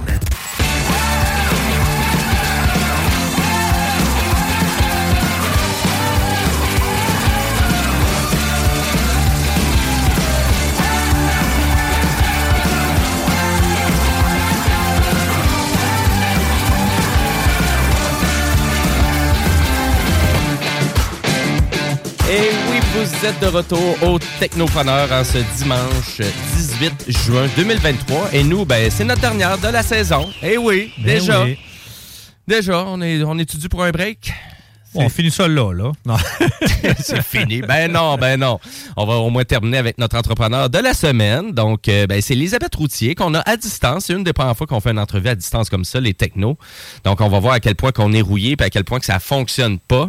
Oh non, ça devrait être correct. Euh, salut Elisabeth. Allô, allô? Allô, ça va bien? Oui, vous autres? Oui, ça va très bien, merci. Ben, merci d'être là. Euh, ben, chez vous, mais t'es là quand même. Hein? Là, en virtuel. Excellent. Donc, euh, ben, ça fait longtemps que je veux euh, vraiment avoir euh, ben, quelqu'un qui représente la remise culturelle, parce que je trouve que c'est un bel organisme situé dans la région de, ben, de la ville de Québec. Et puis là, ben, j'aimerais ça que tu nous présentes tout ça, Elisabeth. là. Donc, en premier lieu, c'est quoi la remise culturelle? Oui, en fait, la remise culturelle, c'est euh, un organisme non lucratif qui a été euh, voulu, euh, désiré par la communauté culturelle de Québec-Chaudière-Appalaches. C'était une- la table en théâtre du Conseil de la culture qui parlait souvent de à quel point la quantité de ressources qui étaient jetées à la fin d'une production culturelle avait juste pas de bon sens. Que ça a pris plus que dix ans avant de parvenir à un projet qui a pu démarrer, mais ça fait longtemps qu'il y avait une volonté de se prémunir d'un service de ressourcerie pour le milieu culturel. Donc, euh, je pense en 2017, ils ont créé un conseil d'administration pour euh, commencer les, plus vraies, les démarches plus, euh, plus sérieuses, surtout une étude de marché, recherche de financement parce que c'est un organisme à but non lucratif. Donc, c'est toujours plus complexe. Alors, recherche de subventions, après ça, c'est en 2021 qu'ils ont réussi à avoir le- des subventions suffisantes pour démarrer euh, l'organisme. Justement, ils ont pu engager euh, deux ressources à temps plein, dont moi et une de mes anciennes collègues. Donc, on a démarré ça euh, juin 2021. Puis, on a ouvert la ressourcerie, l'entrepôt, la boutique en septembre-octobre 2021, donc quelques mois après. Donc, c'est un bébé COVID. là. Oui, avec toutes les fermetures du milieu culturel, euh, ils ont décidé, ben, ça a, a donné qu'on ouvre en plein fin COVID, euh, où ce qui restait des fermetures, où il y a plusieurs spectacles qui étaient genre entreposés puis remis à plus tard. Donc, niveau euh, circularité de la ressource, c'était pas un si bon timing, mais ça se place. Oui, mais c'est ça. Mais au moins pour vous, pour commencer, euh, trouver vos points de repère, euh, savoir qu'est-ce qu'on accepte, qu'est-ce qu'on n'accepte pas. Parce que donc, la ressourcerie, donc, euh, ben, à vrai dire, euh, la remise culturelle, vraiment, qu'est-ce que vous proposez? C'est vraiment, donc, exemple, je fais un événement, j'ai un restant de, j'ai trop de, j'ai trop de stock, je peux aller porter ça à votre organisation. Oui, exactement. En fait, on sélectionne tout, tout ce qui est donné à la remise parce qu'on on évalue vraiment tout ce qui est euh, tout ce qui a un bon potentiel de réemploi pour le milieu culturel. Euh, vu qu'on est une ressourcerie, puis euh, on a vu la pub pendant tantôt, il y a la ressourcerie de Lévis, mais tu sais, la différence, admettons, entre une ressourcerie de quartier communautaire puis une ressourcerie culturelle comme Mhm. on a ouvert, c'est vraiment qu'on sélectionne tout ce qu'on entre, puis on évalue son potentiel de réemploi comme si on se fait offrir de la vaisselle. Honnêtement, vas-y dans une ressourcerie ou une friperie, donner tes assiettes puis tes tasses à 50 cents, c'est fabuleux, ça existe, puis les gens savent déjà où aller. Mais admettons, tu as un reste de, de méga guirlandes de, de, de, centres d'achat qui mesurent 50 pieds de long, ben nous autres, c'est le genre de truc qu'on peut reprendre, puis pas nécessairement une friperie régulière, ou un cheval grandeur nature en fibre de verre. Oui, c'est ça, exactement. Parce que là, c'est c'est un peu là. là euh, parce que c'est à qui ça s'adresse vraiment? Donc, euh, la remise culturelle? Euh, ben, nos donateurs sont majoritairement euh, des musées, des compagnies de diffusion, compagnies de production, mettons rapidement les gros joueurs, euh, Musée de la civilisation, Musée des beaux-arts, le Trident, l'Abordé, Premier Acte, Périscope, tout ce qui est machine de cirque aussi, tout ce qui est culturel. Mais on a aussi quelques particuliers qui viennent, sais, mettons, des gens qui veulent se débarrasser de, de quelques morceaux antiquités qui n'ont pas réussi à vendre parce que c'est comme trop unique, trop bizarre, plus sécuritaire tant que ça, ou des vieux radios vintage qui fonctionnent plus. Pour un décor de théâtre, souvent c'est modifié anyway, fait il y a des éléments qui peuvent trouver une deuxième vie dans le milieu du spectacle plus facilement, ou même des trucs un peu pétés mais beaux qui peuvent finir dans un clip à être détruits. C'est vraiment, Ouais, c'est c'est ça. vraiment varié. Donc, c'est autant euh, les photographes, euh, vidéoclips, euh, tournage, cirque, euh, danse. Même monsieur, madame, tout le monde peut aussi venir magasiner pour refaire une chambre d'enfant un peu plus funky, là, ou peu importe. Oui, c'est ça. Donc, OK, c'est assez large. Là. Et puis, est-ce que ça euh, vraiment ça fonctionne? De quelle façon? Est-ce qu'il faut être membre? Est-ce que c'est ouvert à tous? Euh, comment ça fonctionne? Euh, c'est ouvert à tous. On a un membrariat, mais c'est vraiment plus pour offrir des ben, quelques rabais sur achat. Mais pense pas que ça vaut la peine s'il y a un client unique qui vient une fois. Mais pour des clients réguliers, ça vaut vraiment la peine. On offre un, un 10% sur les achats. Mais sinon, c'est ouvert à tous, là, toutes les sections. On a aussi une section textile, une section matériaux de construction de seconde main qui peut être euh, quand même pratique si, mettons, il n'y a pas un gros projet, parce qu'on n'a pas non plus des quantités euh, astronomiques. on a 4000 pieds carrés euh, dans un entrepôt partagé, donc, mettons, ressources, c'est limité, mais ça s'adresse vraiment à monsieur, madame, tout le monde. Tout le monde peut venir. Euh, pour l'instant, on est ouvert deux jours par semaine, mais c'est quelque chose qu'on travaille pour euh, ouvrir plus longtemps. Sinon, on a une boutique en ligne euh, où on met à peu près 90% de tout ce qu'on a euh, en entrepôt. Ben quand même, ben c'est pas rien. C'est pas rien. Oui, Donc, euh, quand, euh, parce que là, monter un site web avec euh, du stock, faire des SKU, ajouter un prix, ah, c'est pas évident. C'est pas évident de monter. pas, monter- pas des décors faits sur mesure, là. Trouver des prix pour une cabane à oiseaux format humain. Ouais. une idée du temps, une idée du coût des matériaux, mais t'es comme qui va vouloir une cabane à oiseaux de 8 pieds de haut? C'est limité. C'est ça, ouais. Ça a retrouvé des vies. Ouais, ben, j'en ben, j'en doute pas. J'en doute pas. C'est une, c'est une belle façon de recycler, euh, vraiment d'être éco-responsable, ça, c'est sûr. Autant dans re- aller chercher des équipements chez vous qu'aller porter les équipements, donc aller porter des restants d'équipements chez vous. Euh, c'est exemple, là, j'organise, euh, je sais pas, moi, je suis en train de faire un court-métrage, puis dans mon court-métrage, j'ai j'ai bien du stock euh, que vraiment, j'ai plus de besoin. Donc là, est-ce que j'ai vraiment besoin de vous appeler avant de communiquer avec vous, avant de me présenter avec mon contenu? Ben, idéalement, oui, parce qu'on sélectionne ce qu'on prend, mais ça peut être très variable. là. Des fois, je reçois des photos de trucs par euh, Messenger, euh, Instagram, euh, texto, courriel, téléphone, ben, pas les photos, mais des offres. là. Fait qu'on est quand même très flexible sur le comment, mais il y a aussi la possibilité, quand on est ouvert, de venir avec, mettons, camion ou trailer ou peu importe, puis d'ouvrir la porte, dire genre choisis ce que tu veux dans le camion, après je m'en vais à l'éco-centre parce qu'on est quand même à moins d'un kilomètre, mettons, de l'éco-centre des rivières. Fait que c'est quand même pratique. Il y a moyen aussi de juste euh, offrir euh, sur le fly pendant qu'on est ouvert, euh, choisis ce que tu veux dans le camion, mais idéalement, c'est de prendre entente avec ce qui peut rentrer, parce que justement, on a un petit entrepôt, donc c'est mieux si on sait d'avance ce qui va s'en venir. Ben, à vrai dire, moi, je trouve ça super intéressant. Je trouve que c'est une belle façon de recycler du stock. Et puis, euh, tu sais, pour ceux là, qui veulent s'acheter un, un gros cheval géant en fibre de verre, vous en avez un, c'est ça que je comprends. là. On l'a vendu. Vous l'avez vendu? Mais euh, on l'a reçu, puis on était, on n'était pas sûr. Ouais, euh, c'est ça. Parce que c'était quand même gros et volumineux, mais il a été acheté par le spectacle country à Shawinigan. On était bien contents d'y dire bonne deuxième vie, Ben- troisième même, en tout cas. Donc, c'est sûr, c'est ben là, c'est intéressant. Là. Donc, on peut aller sur votre site web parce que là, comme tu dis, 90% de l'inventaire, euh, vous l'avez pris en photo, c'est là, c'est disponible. Donc, on se déplace pas pour rien, finalement. Là. Exactement. Tout ce qu'on reçoit, en fait, est pesé, mesuré, photographié, inventorié. Ensuite, qu'est-ce qu'on a décidé de faire, c'est que tous les organismes qui nous qui contribuaient en ressources à la remise, on envoie un bilan de combien en poids ils ont détourné via la remise. Fait que pour l'instant, on est rendu à peu près, depuis notre ouverture, à 30 tonnes de ressources détournées. Donc, des matériaux, des meubles, euh, des structures, de- des praticables, de, de- de- en tout cas, c'est varié. Ben, chapeau. on approche du 30 tonnes, c'est quand même impressionnant. Ben, chapeau, chapeau pour ça. Puis, euh, vraiment, et là, tu disais, ça faisait longtemps dans la région qu'il y avait un besoin.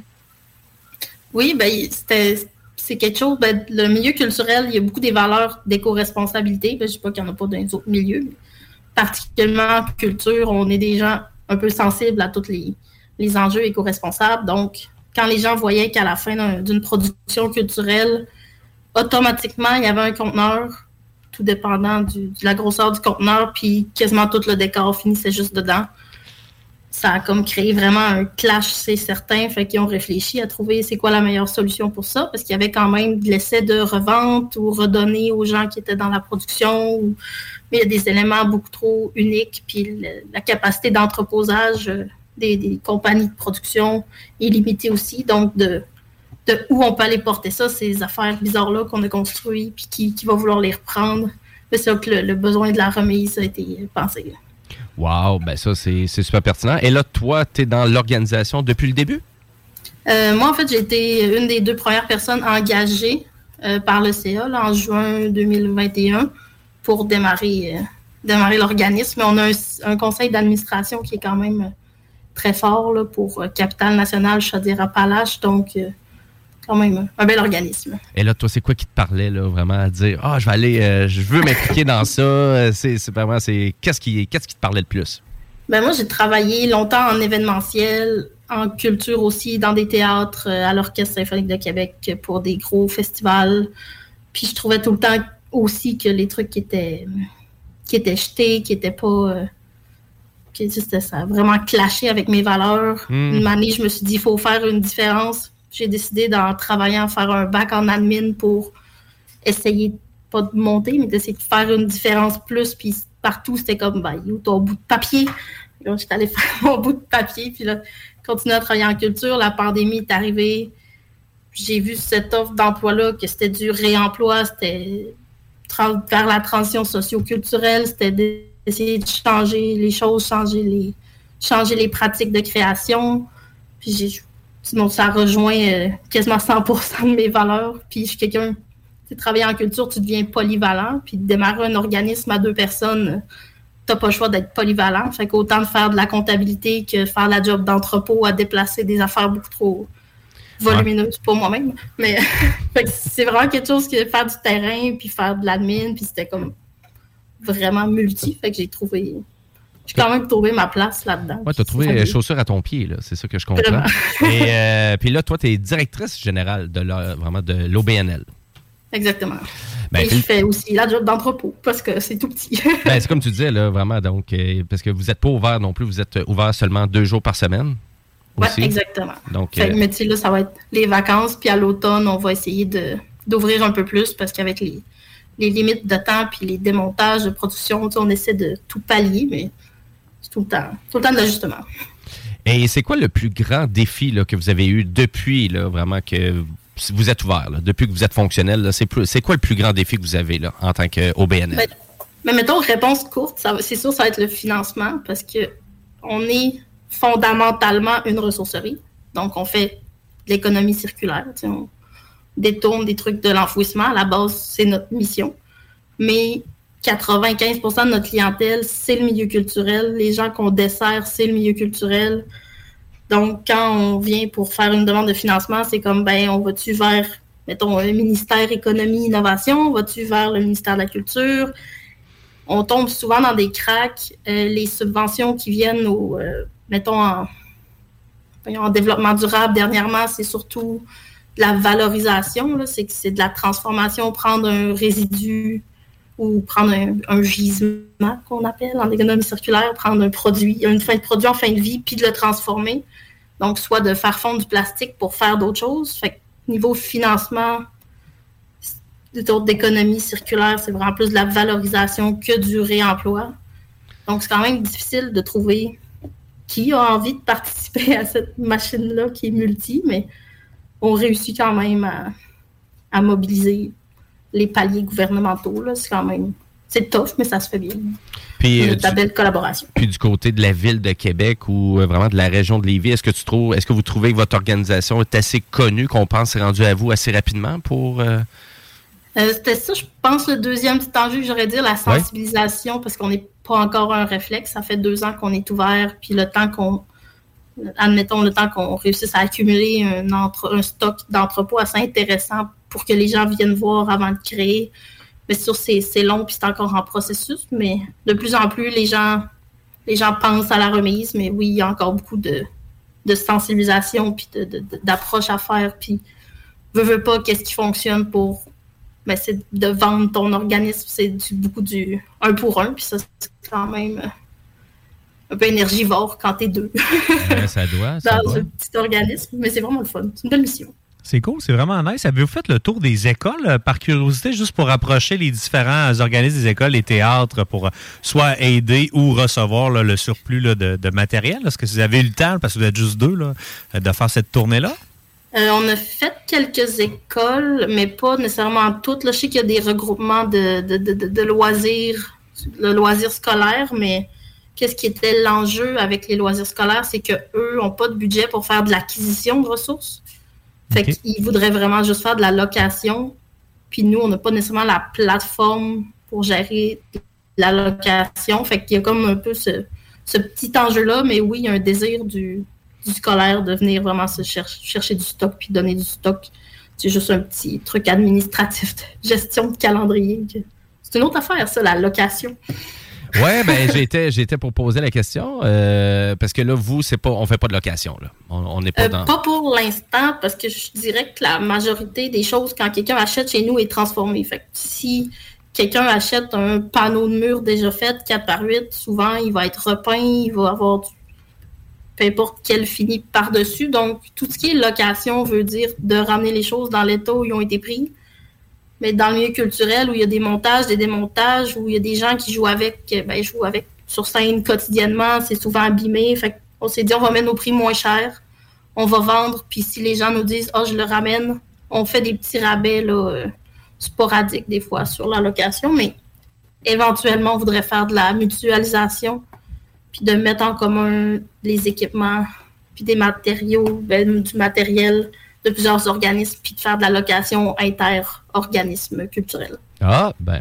Plus que de la location, mettons. Ouais, c'est ça. Oui, ou à la limite, ben, la personne, ben, écoute, achète-le, puis si tu n'as plus de besoin, tu reviendras la porter, c'est tout. On va la prendre. Exactement. Tu, tu la ramènes. Je te donne 15% de rabais, ramène-moi les, mais fais ce que tu veux avec entre-temps, je te le vends. Ben, c'est super intéressant, votre organisation, Elisabeth, euh, vraiment. Puis euh, c'est pour ça que j'avais hâte de vous avoir au Technopreneur, parce que je voulais vraiment vous faire connaître le plus possible. Et ben, puis là, ben, ben, là, je vais vous poser la question, là, à savoir, dans cinq ans, dans cinq ans, c'est où qu'on voit la remise culturelle? Euh, on est justement en train de faire une belle grosse planification stratégique sur cinq ans. Donc, tu sais, qu'est-ce qui a été parlé, c'est justement de développer une offre de services de mutualisation. Donc, d'essayer de vendre une espèce de package deal à des organismes de voici euh, un scan, un truc, la plateforme numérique, mets ton équipement dessus, puis loue-le, puis génère tes propres revenus, puis un peu de dépannage, mais d'essayer d'autonomiser les organismes à faire un peu de revenus de location, puis de faire circuler justement les équipements. Comme, admettons, dernièrement, il y a le Carrefour international de théâtre, c'est qui a lieu à peu près trois semaines par année. Ben oui, où tu vois quand tu dors en marchant, en plus, ouais. Ben oui. Ah oui, il y en a eu du stock qui est rentré la semaine passée. C'est fun. Mais tu sais, ils ont beaucoup d'équipements dans leurs entrepôts qui dorment c'est 11 mois par année. Tu sais, mettons un exemple, des, les Worklight, ils en ont des dizaines et des dizaines dans leur entrepôt, mais c'est pas quelque chose qu'ils vont vendre parce que c'est quelque chose qui est réutilisé à chaque année. Mais s'il y avait un système de location ou de gestion d'inventaire, ils pourraient le louer puis générer un petit revenu, puis le louer à d'autres organismes culturels qui, eux, leur événement est dans un autre moment. Donc, il y a vraiment volonté des organismes aussi à rendre disponibles leurs équipements puis générer quelques revenus autonomes de plus. Donc, c'est quand même intéressant. Ça, ce serait à développer. Sinon, aussi faire euh, un peu de recherche et développement en éco-responsabilité, comme faire des plans d'action éco-responsable. Euh, c'est de monter une espèce de gabarit de qu'est-ce que les organismes culturels peuvent faire pour améliorer leur euh, production de, de GES, euh, d'améliorer la consommation d'eau s'ils sont propriétaires du bâtiment. Donc, de faire de la recherche là-dedans sur comment on peut aider vraiment le milieu culturel. Euh, il a aussi monté une matériothèque pour offrir des produits alternatifs plus sains, comme admettons, on voit beaucoup dans les musées euh, des, du gros foam core ou euh, des foam boards qui c'est du plastique, puis c'est souvent du multimatière, donc du plastique, de la mousse, donc ça peut pas être recyclé, ça peut pas être réemployé parce que c'est imprimé dessus. Mais tu sais, il y a des alternatives éco-responsables comme là, qu'est-ce qui est populaire ces temps-ci, c'est le mycélium. Donc, ils sont capables de faire des panneaux en mycélium que après ça, c'est compostable parce que c'est des champignons. Puis tu peux graver laser dessus, tu peux, tu sais, oui, pour le milieu culturel, les musées, mais après ça, les gens qui font de l'affichage, euh, mettons, extérieur, vont faire des, panneaux, puis tout ça, ça peut être vraiment une belle alternative. Donc, ça aussi, il y a une exposition au Musée de la civilisation, d'ailleurs, qui ont fait tout le panneau en mycélium. Ça a coûté quand même un peu plus cher, mais ça vaut quand même vraiment la peine parce qu'après, tu génères pas de déchets, puis ça peut être... Euh, ah, ben. Tout composté même. Donc, c'est assez intéressant, là. Oui, ben, je connaissais pas ça euh, du tout, non? Le mycélium, c'est Ouais, fou. ben ouais, ben ouais c'est ça, tu m'en apprends, là.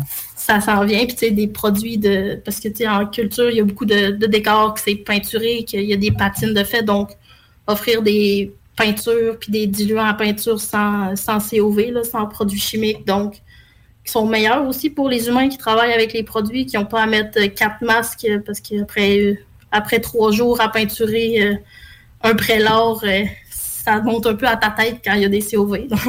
Tu sais, de, monter une matériothèque avec des produits euh, alternatifs qui sont plus sains, faire un peu de, de- formation, en tout cas. Ben, on voit qu'il y a plusieurs, il y a, il y a plusieurs avenues, ben, puis vraiment, vous semblez très inspiré. Donc, euh, ben, c'est génial. Euh, moi, c'est sûr, euh, vraiment, du côté des technopreneurs, je vais vous souhaiter euh, merde pour les prochaines années, ça, c'est sûr. Et Merci. puis. On euh, dire merci. et, et à vrai dire, euh, en lien avec tout ça, donc euh, pour les gens qui nous écoutent, là, qui font comme, ouais, j'aurais peut-être du stock à aller porter, ou je serais vraiment intéressé d'aller voir votre inventaire. Donc, la meilleure façon de communiquer avec vous, c'est quoi?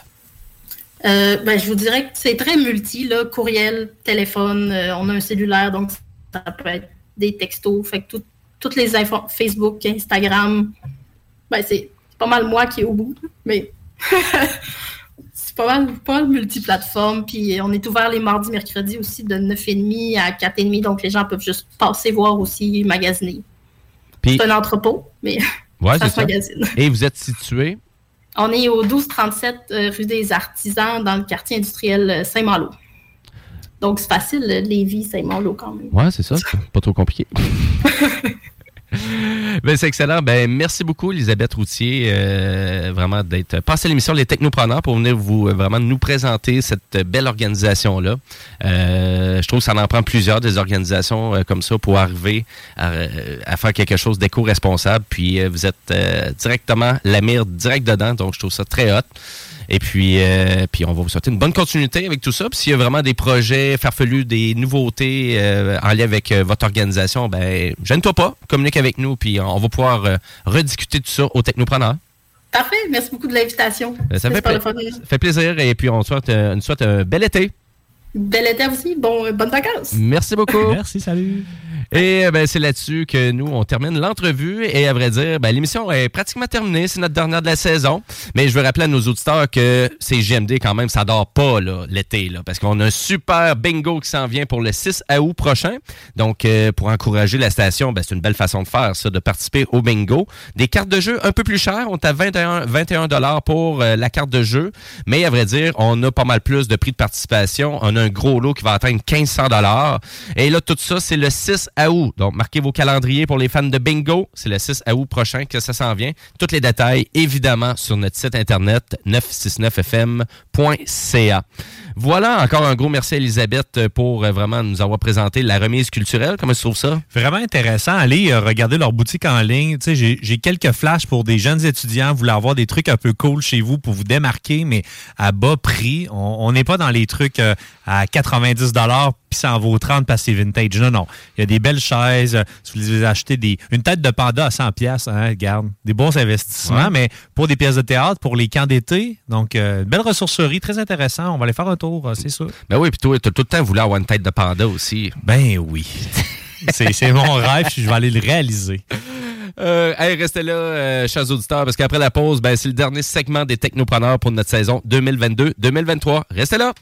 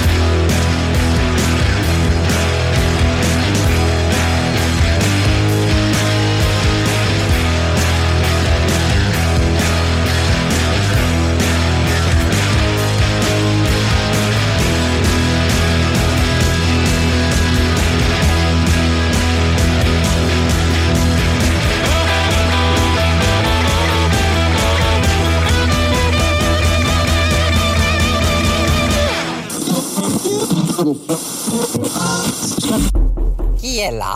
969. Active et plus ton jeu gonflable.com. CJMD 96.9. Téléchargez l'application. MRJTransport.com. Yeah, what up? Ici Choudi, Bardi Boys Distribution 06, live à 96.9 FM.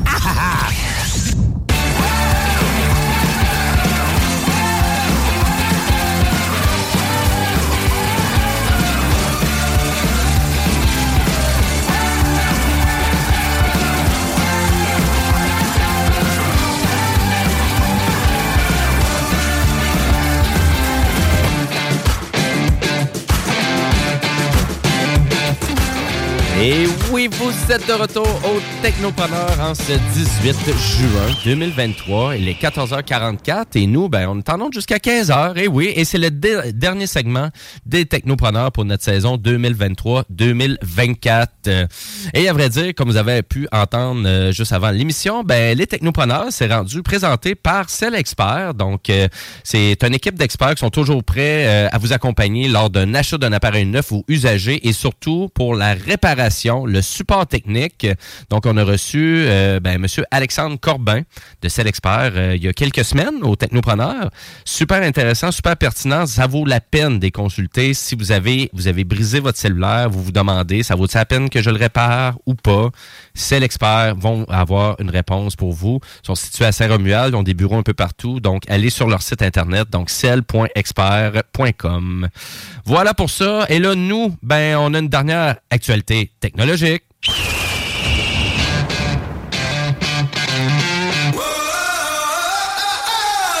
Et c'est comme une, une actualité techno, mais en même temps, on n'entend pas parler de ça ben ben dans les journaux ou sur les réseaux sociaux ou quoi que ce soit. Mais c'est la fameuse option Volti dans les téléphones cellulaires. Puis je trouvais ça pertinent de terminer avec ça, les technos euh, cette saison. Pourquoi? Ben c'est l'été. L'été, on voyage, euh, on s'en va aux États-Unis, etc., etc. Et aux États-Unis, ben ils ont fait le retrait du réseau 3G l'autre année.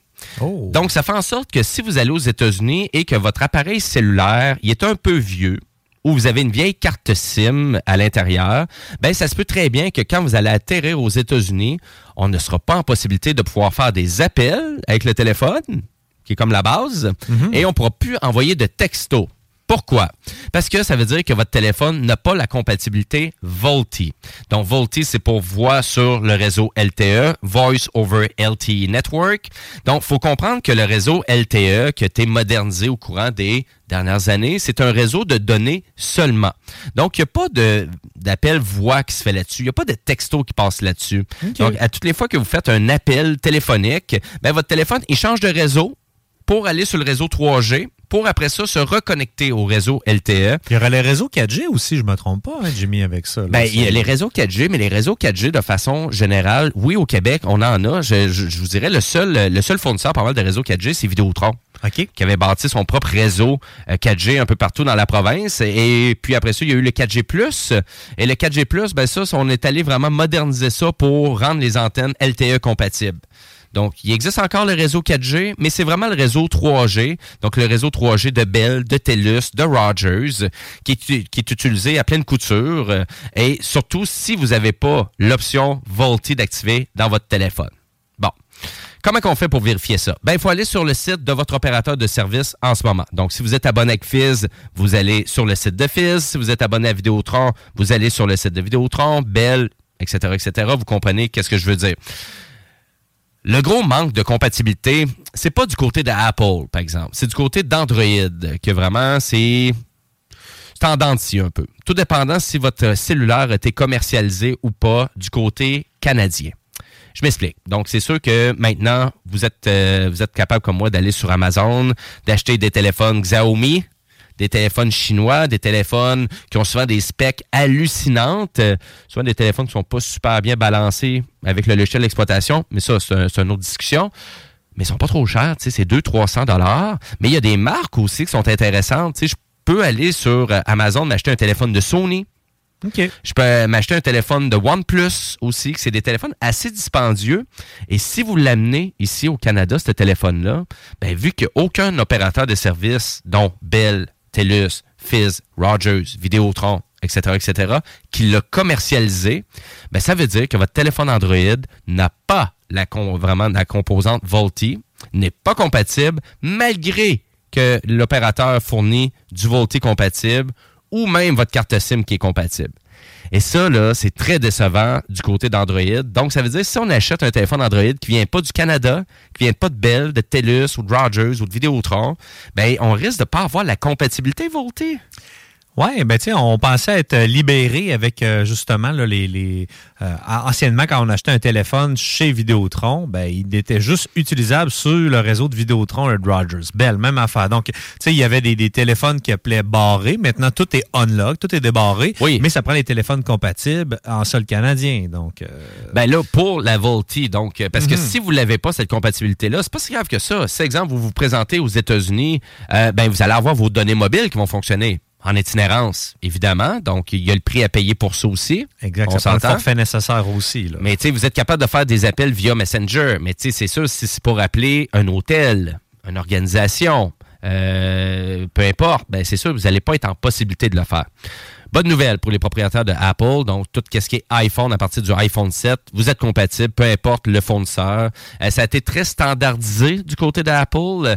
Et puis, ça a été standardisé aussi avec la majorité des opérateurs de services. Très bonne nouvelle. Du côté de Google, même chose. Donc, la majorité des téléphones Pixel, donc à partir de la deuxième génération, Pixel 3, Pixel 4, vous êtes vraiment déjà compatible à peu près avec n'importe quel opérateur de service. Donc là, c'est un peu, c'est un peu ça que je déplore à Google parce que vraiment, ils gèrent en une bonne partie tout ce qui est Android. Ils ont pensé à leur camp.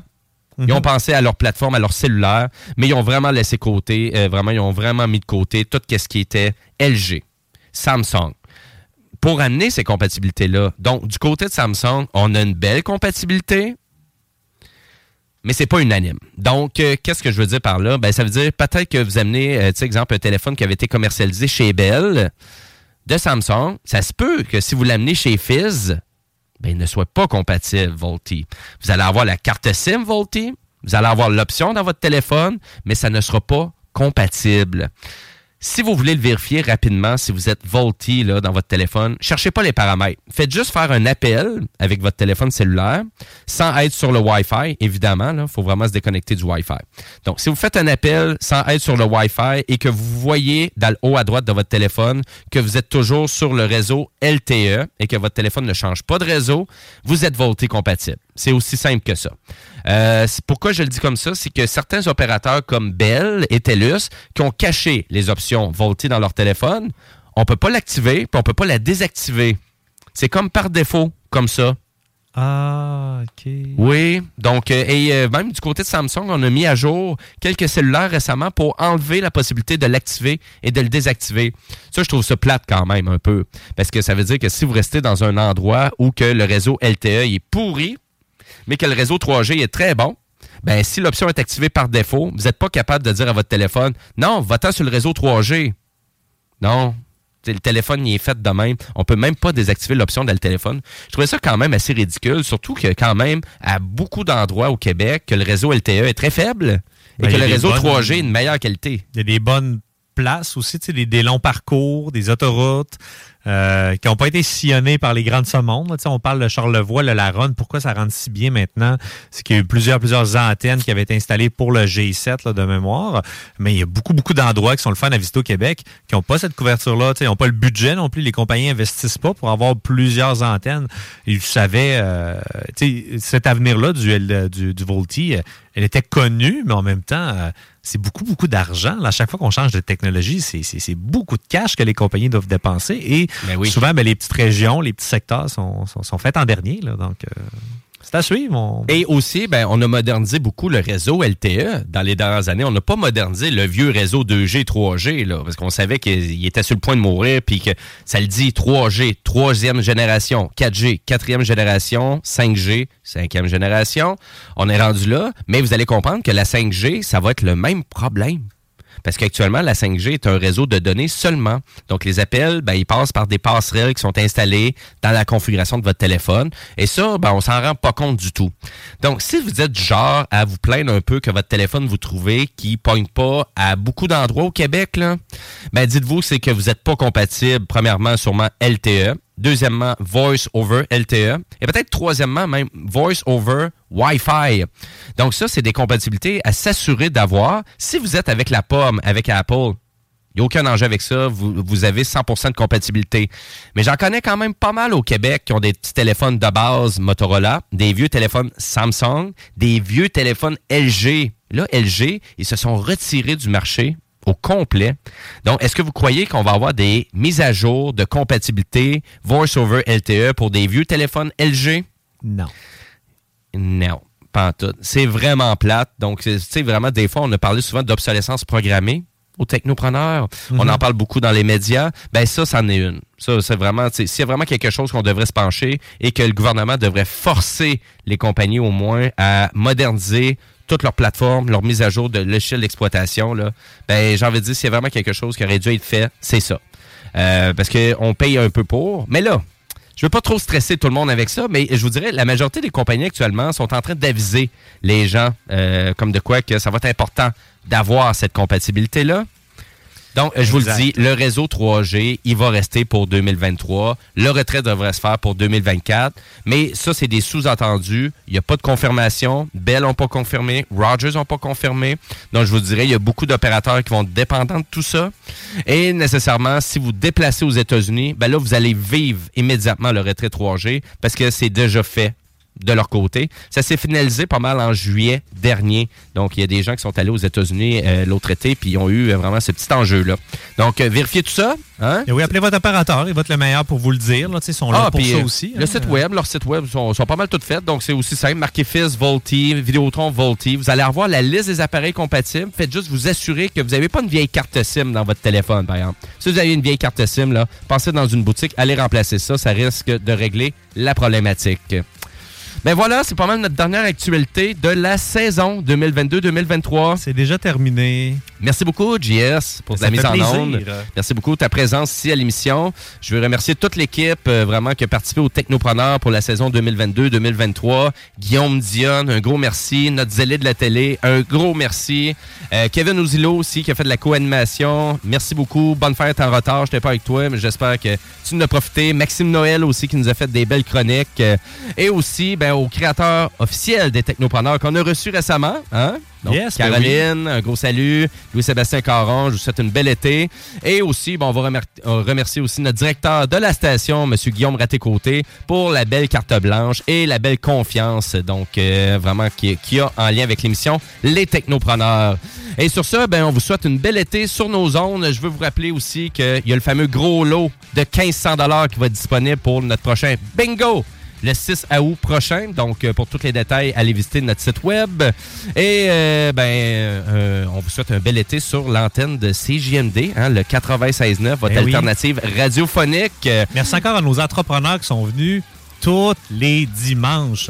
Tout le temps à l'heure, tout le temps ça coche. Encore un gros chapeau à vous autres. hein. Euh, Sans, sans vous, ben, il n'y a pas de bout euh, preneur dans Technopreneur. hein. Exactement. Et surtout, ben, un gros merci à tous les auditeurs, à tous les gens qui ont participé sur les réseaux sociaux, nous ont fait des suggestions, des commentaires, des insultes. On- ben non, c'est pas vrai, on n'a pas reçu ben, ben d'insultes. Et là-dessus, ben, un gros merci pour votre support. Puis on continue les technopreneurs en septembre prochain. Yes, merci, bye.